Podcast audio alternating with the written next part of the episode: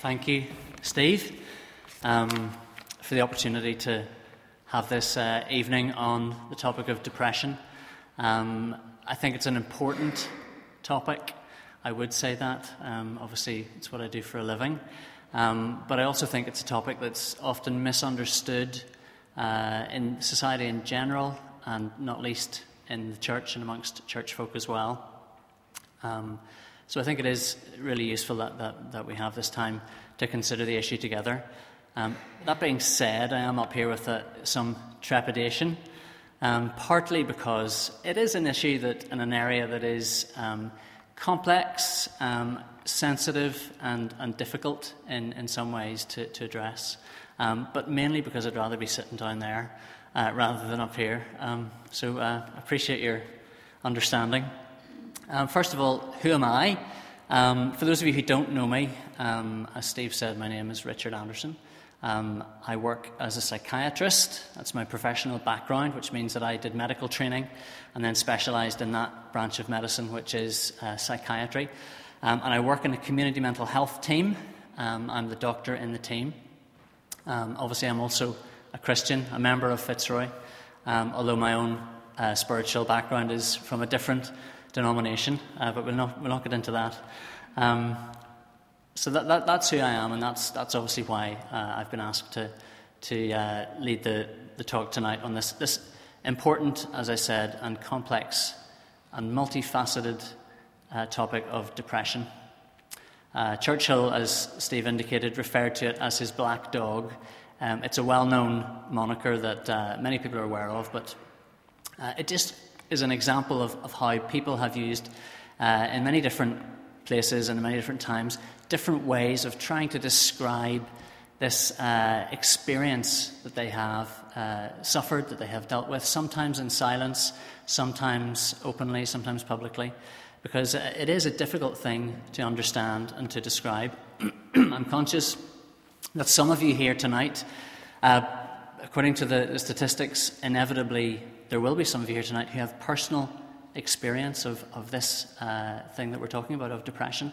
Many of you, however, will not. Um, and I think one of the things we want to do at, an early stage is to, to, try to unpack what we mean by depression. Uh, the celebrated novelist William Styron, don't you love it when people say somebody's celebrated? I'd never heard of him. Apparently, he's written some, some great books. Uh, but William Styron, a novelist, um, described depression, which he experienced himself later in life, as, as despair beyond despair. He also uh, said that the pain of severe depression is quite unimaginable to those who have not suffered it. So clearly, we have a bit of work to do to, to understand what it is. He went on to say that depression is a word that has slithered through the language like a slug, leaving little trace of its intrinsic malevolence and preventing by its very insipidity a general awareness of the horrible intensity of the disease when out of control. Another quote, as you can see there, is from uh, Lewis Wolpert. Lewis Wolpert is uh, the professor, emeritus professor of biology at UCL in London, and he has spoken very openly about his own experiences of, of depression, which he has termed malignant sadness. He's written a, an interesting book on that very same topic. So, some of the things that I think we should try and think about tonight in the time that we have available. Uh, what is the difference between depression and normal sadness? Why do Christians experience these problems? Why are we often reluctant, especially maybe in the church, to talk about this subject? What causes depression? Is taking medication for depression okay? For a lot of people, and for maybe some of you here tonight, that will be one of the key questions that you're asking. And how do you help someone who's experiencing depression? So I'm, I'm hopeful that tonight we'll, we'll have an opportunity to maybe have a little more of a, a reflective section in the first half of, of this talk, and then maybe more of a practical focus in the second half, um, which will deal around the issues of how do you help somebody practically who's experiencing depression. Because, as I've said, there will be people in this church who are uh, dealing with that and struggling with that at this moment in time. There's so many other questions we could ask that we would be here for a very long time, but we'll have to restrict ourselves to, to just some. So, what do we mean, first of all, by depression? It's a word that is used really very broadly, very generally, um, very easily. Um, it can mean to some people everyday sadness, uh, just feeling blue. Um, what I want to, to focus on tonight is, is not that kind of depression, but the more severe, uh, what you might call clinical or major depression, which is, uh, I would argue, a, a, severe illness like other illnesses. It's, uh, as I said, it's something that's extremely hard to understand if, if you haven't lived through it yourself. But if you bear with me, I want to, to just help you to, to, to use your imaginations to, to listen to what I'm going to read now, which is what it might feel like to experience a major or a clinical depression, to try and get ourselves into that position of understanding what it feels like. Lately, you have been overtaken by a terrible and unfamiliar assailant, a relentless emptiness in your being which you cannot explain. Where previously you would have found pleasure in things, there is no joy. You have no interest either in your food or other things, and would probably hardly eat at all if someone did not set a meal before you. A dis ease, a restlessness of mind and body is your constant state. Concentrating on anything is nigh impossible. You find no rest either at night because sleep is hard to find. And when it finally comes, it is fragmented and unrefreshing. You feel an insufferable burden to those who love you and begin to think they would be better off without you. What is going on? Where is God? You see no prospect of respite, only a horizon of unremitting bleakness. Worst of all, you feel you cannot tell anyone, even those close to you, how you feel. You feel so ashamed of this thing you are fighting.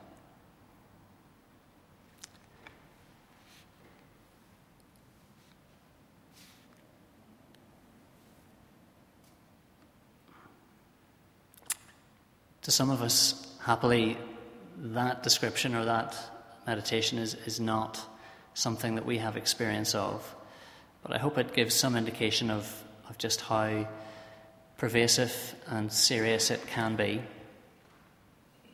Because depression does exist on a spectrum from what could be termed very mild to moderate depression to the more severe kinds of depression that I'm talking about, which can include uh, people who feel suicidal, who uh, have such severe depression that they need to be um, in hospital, for example. Normal moods are also very variable, and we will all have experience of that. And then there is, of course, that part of the mood spectrum which we're not talking about tonight, but which is um, high mood, elevated mood, that part of, of uh, depression which is sometimes called mania, that part of manic depression which is sometimes called mania. We're going to be focusing on, on clinical depression. It is a common problem. It's hard to get exact figures, but um, up to 10% of people in the community, uh, even in this country, could be suffering from some form of clinical depression at any one time.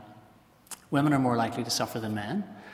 Um, it's not entirely clear why that is, but they do have an approximately twice the rate of depression relative to men. That may be because men are less likely to report feeling depressed, less likely to seek, seek help.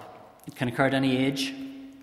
It's no respecter of where you live in the world. All cultures and all societies seem to have uh, experiences con- consistent with this.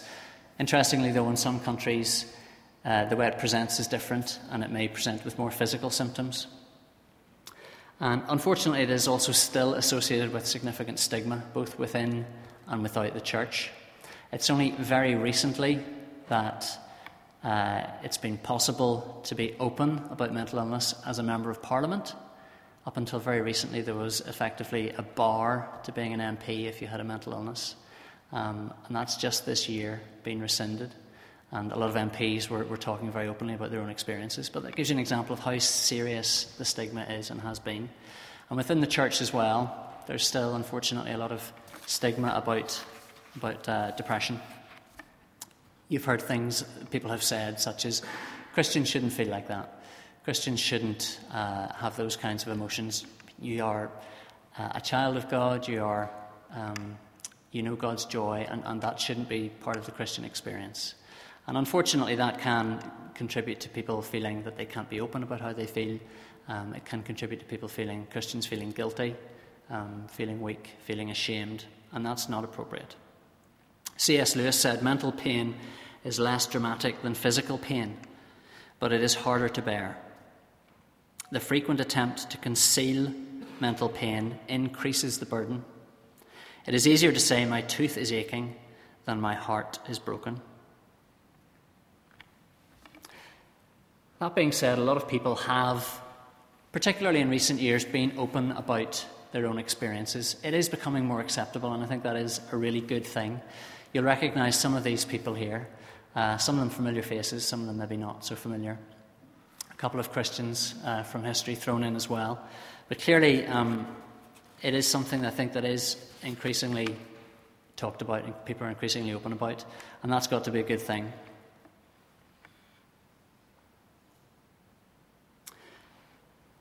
Think a word on suicide is, is important as well. Suicide is usually the result, usually the result of severe depression or severe mental illness. That being said, however, there are lots of other factors which um, play into the, the, the uh, issue of suicide. And you will probably be aware that within Northern Ireland in particular, there has been uh, a really significant increase in the rates of suicide over the last 15 to 20 years. In fact, I was hearing on the radio the other day that since 1998, the number of people um, on an annual basis in Northern Ireland who have taken their own lives has doubled. And you may be aware that there's a lot of concern that many of these are young people in particular parts of Belfast, but also in other parts around Northern Ireland, Craigavon, um, west of the Bann. Um, and I think that is a huge challenge. Help is available.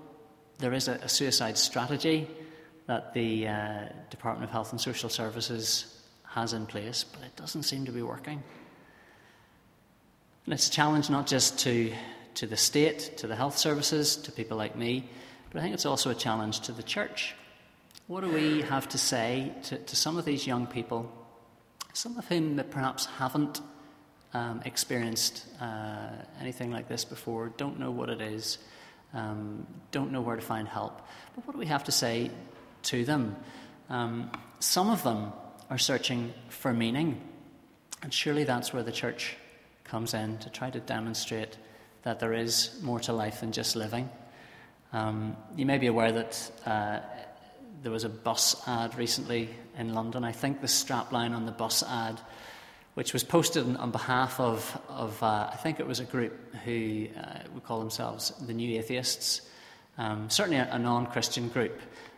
There's probably no God, so stop worrying and enjoy your life. At face value, there doesn't seem to be anything wrong with that.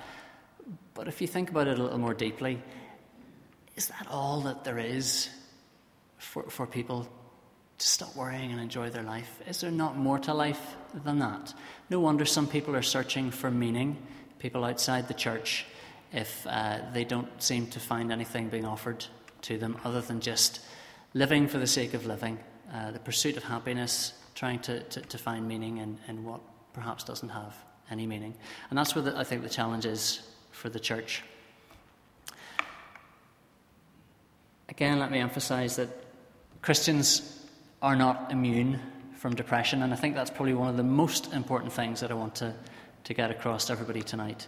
Um, the Bible doesn't specifically talk about depression, or doesn't use that term, obviously. It's, it's uh, more of a modern expression, modern uh, phrase, a modern term but it does describe many, many great uh, figures in the Bible who have experienced what seem to be deep periods of dark depression. And then again, obviously, there are many great Christian men and women down the ages who have also experienced this. Luther used to refer to his episodes of anxiety and depression as the devil's bath.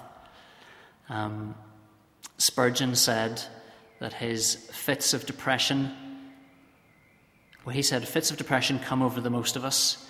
Cheerful as we may be, we must at intervals be cast down. The strong are not always vigorous, the wise not always ready, the brave not always courageous, and the joyous not always happy. This from the Prince of Preachers, who reportedly sometimes had to take two or three months off at a time to recover from these fits of depression.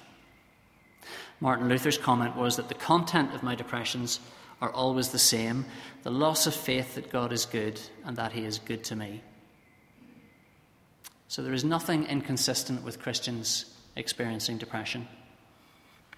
To return to the Bible theme, you can probably guess which of our great Bible characters this is. This is a picture of Elijah in the desert. Just very shortly after he had a fantastic victory by God's strength over the prophets of Baal, he was on the, on the mountaintop in a, a fantastic spiritual experience. He was then uh, threatened basically by Jezebel, and he withdrew into the desert and asked God that he could die. What was God's response? Again, as you see in, in every place in the Bible where someone is struggling with this, you do not see judgment from God. He was attended by an angel who brought him food and water and told him to rest. He rested, and again the angel returned and brought him further food and told him that he needed to get his strength up for a journey that he had to make. So God's treatment of him was very tender, very caring, not judgmental at all. The Bible does have other things to say about this experience of, of desolation, of despair. It's very difficult to know whether the experiences that, that some of these great biblical characters had were similar to or the same as what I'm talking about in terms of a, a, a clinical depression, but possibly some of them were. Certainly, some of them seem to come very close to it. The Psalms are probably the single most rich place in the Bible to uh, see expressed some of these very uh, difficult feelings and, and uh, honest feelings. Psalm 42, for instance, David says, My tears have been my food night and day, while men say to me all day long, Where is your God? These things I remember as I pour out my soul, how I used to go with the multitude, leading the procession to the house of God, with shouts of joy and thanksgiving among the festive throng. Why are you downcast, O my soul? Why so disturbed within me? Put your hope in God, for I will yet praise him, my Saviour and my God. Martyn Lloyd-Jones, who was another uh, well known preacher and a medical doctor, made it very clear in his book, Spiritual Depression. The fact that you are unhappy or troubled is no indication that you're not a Christian.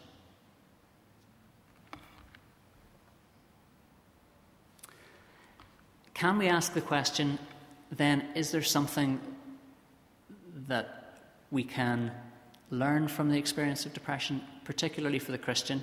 Is there something that um, can come out of it that can be good? Is that possible? I think it's a legitimate question to ask. It might be a very difficult question to ask if you're going through that, if you're experiencing this, but many people, many Christians have wrestled with why has God allowed this to happen? Um, just in the same way as, as Christians may wrestle with physical ill health. Why has God allowed that to happen? But um, I think it is important to recognize that, that sometimes good can come from these dark, difficult experiences.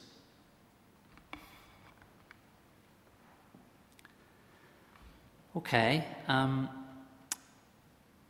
if we can then move on perhaps to a little bit more in terms of, of the medical treatment side of things, what do you, what do, you uh, do? How do you help somebody with depression, that side of things? Um, I think it's, it's abundantly clear in the first instance that we have to acknowledge that there is no clear, straightforward way of diagnosing depression. There's no blood test, there's no brain scan that can diagnose somebody um, and, and, can say that this is what somebody has. That's one of the reasons why it's complex, why it's difficult. Um, but that is the case. And before you say that that necessarily questions the validity of the idea that depression, severe depression, is an illness, um, remember that there are physical illnesses as well that aren't diagnosed on the basis of blood tests or scans, but are clinical diagnoses based on history alone. Migraine is one example of that. Um, anybody who's suffered migraine will know that it is a, a very severe um, medical condition. Epilepsy, again, is usually just a clinical diagnosis made on the basis of, of observed symptoms and signs. And that's really the, the same for depression. It is a syndrome that is um, defined in terms of its symptoms and the co occurrence of certain symptoms. The core symptoms are, according to one definition, and this is only one definition, which is promoted by the World Health Organization, the core symptoms are pervasive, persistent low mood, um, and that's often experienced as an emptiness, perhaps, rather than a sadness. Um, cheerfulness may or, not, may or, may not be part of that. Um, a loss of interest, a loss of enjoyment, an inability to enjoy things that have previously been enjoyed, and increased tiredness and fatigability. Those are the core symptoms. And if those are present, or at least two of those are present, together with at least two other symptoms as listed, then that's considered to be consistent with a, a syndrome of clinical depression. The more symptoms that one has, the more severe those symptoms have are, then the more severe the, uh, the episode of depression can be. And as you can see, some of those are, are, are experiences and symptoms that we, we, we thought about earlier when I described what it might be like to experience depression. So, in summary, when a doctor or somebody who's uh, wanting to diagnose depression from a medical background is, is considering this, they're looking for whether the symptoms are severe enough, whether they're significant, uh, whether there's the adequate duration. By, by definition, fairly arbitrarily, this state of, of, of persistent low mood has to go on for at least a couple of weeks. They're also looking for impaired functioning, which is a very important indicator of the severity of depression. Some people with mild to moderate depression will be able to function, albeit with difficulty, but be able to carry on most of their daily uh, routine, daily living. Uh, but others with severe depression will find it almost impossible to continue to do things. Um, and then, obviously, as well, you would want to exclude certain other causes that, that may be um, affecting the, the, person's mental state such as alcohol or drugs in the first instance. Um, what causes depression? Personality is only, only one small part of the picture, but uh, it's important to recognize that we all have different temperaments, we all have different personalities, and some of us, because of the way God has made us, will be more prone to depression than others.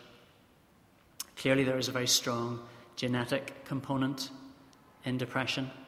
Um, it is highly inherited. Um, if two twins uh, who have exactly the same genes, um, if one of them has depression, clinical depression, then there's a 50% chance that their identical twin will also suffer from that condition. Um, it does run in families, there's no question of that.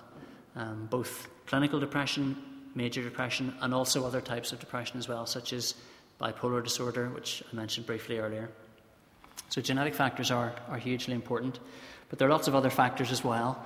Um, the brief answer to this, to this question, which of these factors can be involved in depression, is all of them can be involved. I suppose that feeds into what I was saying earlier about how it is an extremely complex and, and uh, multifaceted area to, to look at. Both experiences from early life, experiences in the here and now. The experience of loss is a huge, huge um, factor that can contribute to depression. Um, but also spiritual problems, can be a factor. I think it has to be said, um, further to what I said earlier, that they're not by any means the most significant factor, even for Christians. Um, I think it would be true to say that, that spiritual factors are, are rarely, rarely a significant factor in a Christian experiencing depression. It's a very helpful book by a GP, Dr. John Lockley. He makes this point very forcibly when he says that uh, spiritual factors are actually much more commonly um, a factor in depression for non Christians. Um, for Christians, it's usually the other way around that things operate. It is the depression that then has a severe effect on one's spiritual life. But spiritual factors, of course, have to be considered. Um, I'm not looking at you for any reason, Steve, when I, when I turn to overwork, but Christian pastors are certainly not immune from depression. Um, you will know that, Steve. Anyone who's ever been involved in ministry or in helping people with depression will know that sometimes, in fact, Christian leaders are acutely vulnerable to this.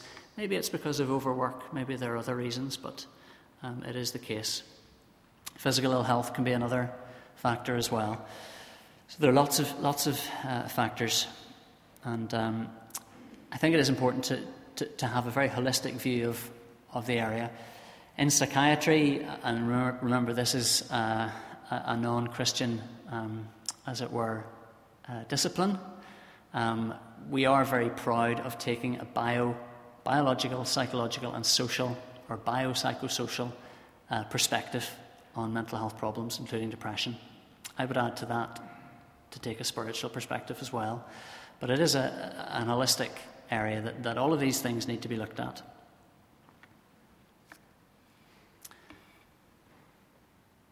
Okay, so if we can turn to recovering from depression, um, I think that's an important message to get across as well. Is that depression is something that can be overcome, it's something that can be uh, treated, it's something that, that sometimes resolves with time spontaneously. In fact, quite often, the passage of time will lead to a resolution of depression, particularly for less severe cases. Um, but support and understanding why that happens is extremely important. There is a role for counselling, and there is a role for churches to be involved in that. But I think it is important that anybody involved in that in church is aware that it is um, important not to overstep your own training and your own experience.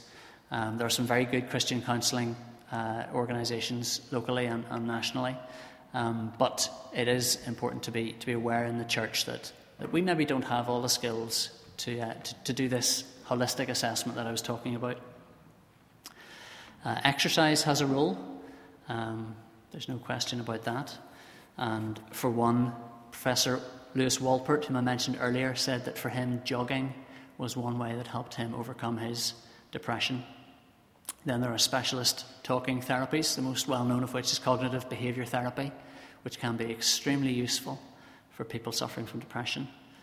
Um, medication can have a role to play, as you would expect for something that can be um, a medical illness. Mental health services may also, in more severe cases, have a role to play. And as I said earlier, hospital admission might ultimately be, be necessary.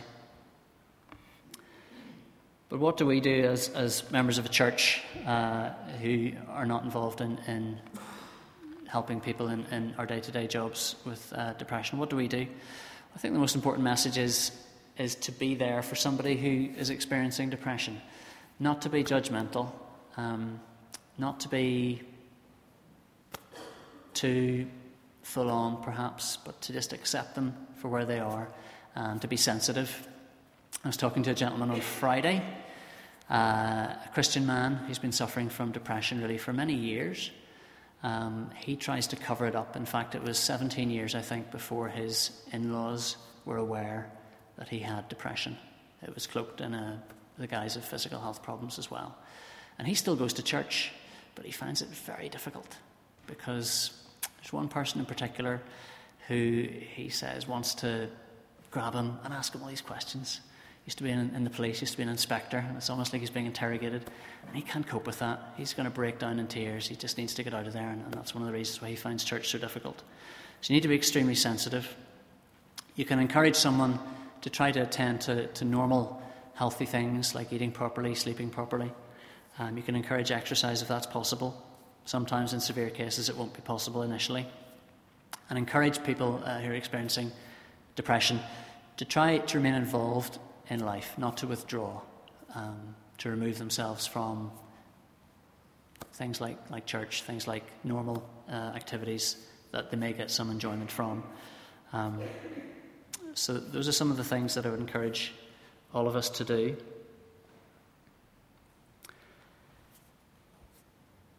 Be aware of the risk of suicide and don't be afraid to ask about that if you're talking to somebody who is telling you about their depression. It is not going to make somebody more likely to harm themselves, uh, but it may be a huge relief for them to be able to get that off their chest and to tell you that that's how they're feeling.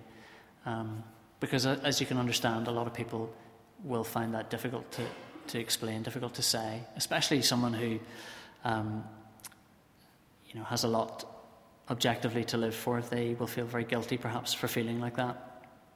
But that's the reality.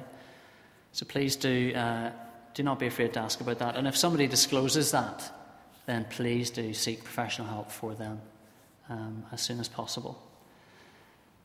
Encourage somebody to see their GP uh, or to, see, to seek help. And it might be possible, um, even for people who have difficulty accepting the way they feel uh, is being something that, that's, that's treatable or as an illness, it may be possible to get them to see their doctor for some other reason.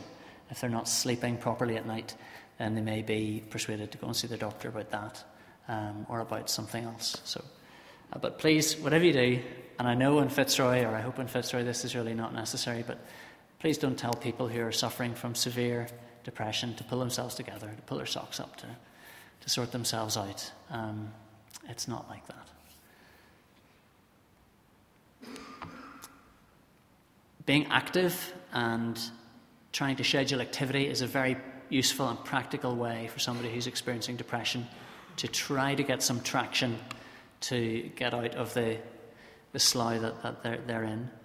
Um, depressed people, as it, as it, says, often give up activities that they've previously enjoyed, and then clearly there's less possibility for enjoyment and for positive experiences. Um, so that's important to do that. Um, and daily planning of activities can be helpful as well. Some people find it useful to keep a mood diary to keep a track of, of their mood and to keep a track of, of how things vary, to show that, that perhaps um, some things are, are, are helping. Cognitive behaviour therapy, as I said, is also the mainstay of the talking treatments that are uh, effective for depression. Um, for those of you who don't know anything about cognitive behaviour therapy, um, it's uh, recommended by the National Institute of Clinical Excellence for depression and for anxiety, which is often the bedfellow of depression. It's a one to one psychological therapy that will take place over maybe half a dozen, maybe more, up to 20 sessions, with a very practical focus, focusing not on the past, not on what your mother did to you, uh, not on your dreams, nothing like that, but on the here and now, on practicalities. So it's very different from traditional psychoanalysis or something of that ilk. Um, and it's acutely compatible with, with Christian beliefs and Christian faith. In fact, one of the main proponents of cognitive behaviour therapy in the UK is a Christian psychiatrist who uh, has produced some very helpful materials um, and runs an excellent website, which I'll mention later, called Living Life to the Full, as you might expect from a Christian psychiatrist. But that's one that, that uh, is recommended both uh, in the NHS and in, in general uh, to people, uh, both for self help, if that's possible, and also as part of a package of, of uh, help from a therapist. Um, it's not suitable for everybody or for everyone, but it is extremely helpful for many. Um, in essence, it's the theory behind it stems from the idea that the way we think and the thoughts that we have have a very powerful impact on how we are feeling and you'll have experienced that yourself. Um, if you begin to think about things negatively, you'll notice that, that then you feel down about that as well, or you feel negative about that too. And what's happening in depression is that there tends to be pervasive negative thinking patterns um, about oneself, about the world, and about the future. And these can be very, very difficult to get out of. And cognitive behavior therapy will help somebody who's thinking in those ways uh, to challenge those thoughts and to try to, to look more objectively about what's happening. Um, and thereby to begin to try and change their thoughts with the understanding or the hope then that that will gradually begin to change the way they feel. And it does work very effectively for some people. Sometimes it's possible to do experiments, thought experiments, to try and work out whether your thoughts are accurate or whether they're, um, they're, they're, they're, automatically generated and, and un, unreasonable. Um, I mean, as, as a simple example of that, somebody who's depressed maybe has been involved in organising some kind of get together. A friend came round to the house, a couple of friends, something like that. The depressed person, if somebody then has, if their guest then has to leave or has to go home, might automatically assume that they didn't enjoy themselves, um, they didn't uh, want to be there, and I'm really no good, and, and it would spiral from there. A cognitive behaviour therapist will get them to challenge those thoughts and to think, well, listen, there could be other explanations for that. Um, very simple explanations. Maybe they had something else to go to. Um, maybe they had uh, somebody else, some other demands on their time. Um, so it's important to, to begin to try to, to have more flexible thinking. Um, medication then has a role. Um, I did mention earlier that, that, that medication is important for some people. It is not by any means the answer for everybody. It does seem to be more effective for the more severe types of depression, as you might expect. Um, some people will, of course, recover from depression, even quite significant depression, without medication. Um, and medication will only help a certain number of people, a certain proportion of people, so it, it, is, it is not by any means a panacea. Nor would you expect one uh, whenever depression is such a complicated, multifactorial condition. But it does have a place, and I would encourage uh, everybody to, to take home a very strong message tonight that there is nothing incompatible with, with being a Christian and with taking medication if that's been prescribed uh, for you by your doctor for depression or anxiety. Um, it is effective for many people, and there's really no difference, in my view, between taking tablets, medication for anxiety or depression particularly severe depression, than there is for taking tablets for your heart problem or uh, medication for your epilepsy. Um, John Piper, whom I mentioned earlier, or did I? Maybe I didn't. John Piper is a well known Christian uh, author and pastor, and he would be very clear in his view that uh, medication is one of the ways in which God has ordained that uh, we can get help for things like, like depression just as in exactly the same way as uh, you would accept help for a physical health problem. Um, it should be mentioned as well that uh, antidepressants are come in various different types and flavours. Um, one person's antidepressant could be very different from another person's. Side effects are often a, a significant problem, and sometimes that's the most uh, important thing is finding a medication that somebody can tolerate without uh, feeling worse. Um, may interest you to know that St. John's wort, which many of us think of as being a, a fairly okay herbal uh, remedy for depression, acts, actually acts in very much the same way as traditional antidepressants, such as Prozac. Um, so there really isn't you know, such a huge difference sometimes between um, what we think of as natural remedies and what we think of as, as, uh, as medical remedies. Um, it's true that your diet is also extremely important. Um, there's a lot of good evidence that uh, fatty oils from fish, fish oils, are extremely beneficial for mental health in general, but also for, for things like depression. So it, it just goes to underline, I think, that, that our, our brains um, are part of our body, and our minds are to some extent the product uh, of, our, of our brains and brain function, and that that's as much a part of the body as, as anything else. Um, I want to just mention some resources that are available for, for people I've mentioned already Living Life to the Full, which is this website um, that promotes the use of cognitive behaviour therapy for people suffering from anxiety and depression. Um, it's entirely free to use, as is uh, one from an Australian university called Mood Gym. These are all available online and have helped many, many people cope with depression. Um, there's ex- excellent information as well available from websites such as the Royal College of Psychiatrists website or patient.co.uk. Lots of good stuff on the internet. Um, the book I mentioned earlier by Dr. John Lockley uh, is the practical handbook for the depressed Christian.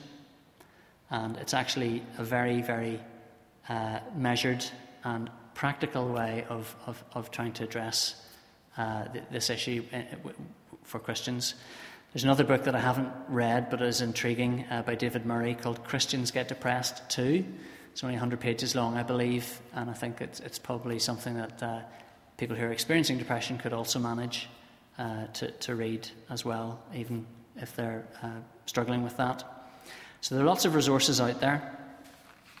Um, let me finally just say something to anybody who's, who's here tonight who is suffering from this and is wondering where to, where to turn for help, particularly if you haven't been able to share um, how you're feeling with, with somebody close to you or somebody uh, who can help you. Um, there are resources and, and places, telephone uh, helplines, other places available where you can get confidential help and support. Lifeline is, is one of the ones that has been set up in the last few years by the Health Service and does actually a fantastic job. Um, it's a 24 hour, seven days a week helpline for, for people who are feeling depressed or suicidal in particular. So it's a very helpful uh, source of, of support. But can I also say to anybody who's who's struggling with depression. Let me just read the words of, of one uh, individual um, who suffered significant loss. Uh, I think a man called Gerald Sitner. I'm not entirely sure of his name, but uh, he's quoted one quote I came across from him. He's a Christian man who lost uh, members of his close family, including a young daughter, in a car crash, and he described his own suffering and his own loss, uh, his own pain as a result of that. But let me finish with these words that he, he writes um, The sovereign God, who is in control of everything, is the same God who has experienced the pain I live with every day. No matter how deep the pit into which I descend, I keep finding God there. He is not aloof from my suffering, but draws near to me when I suffer. He is vulnerable to pain, quick to shed tears, and acquainted with grief.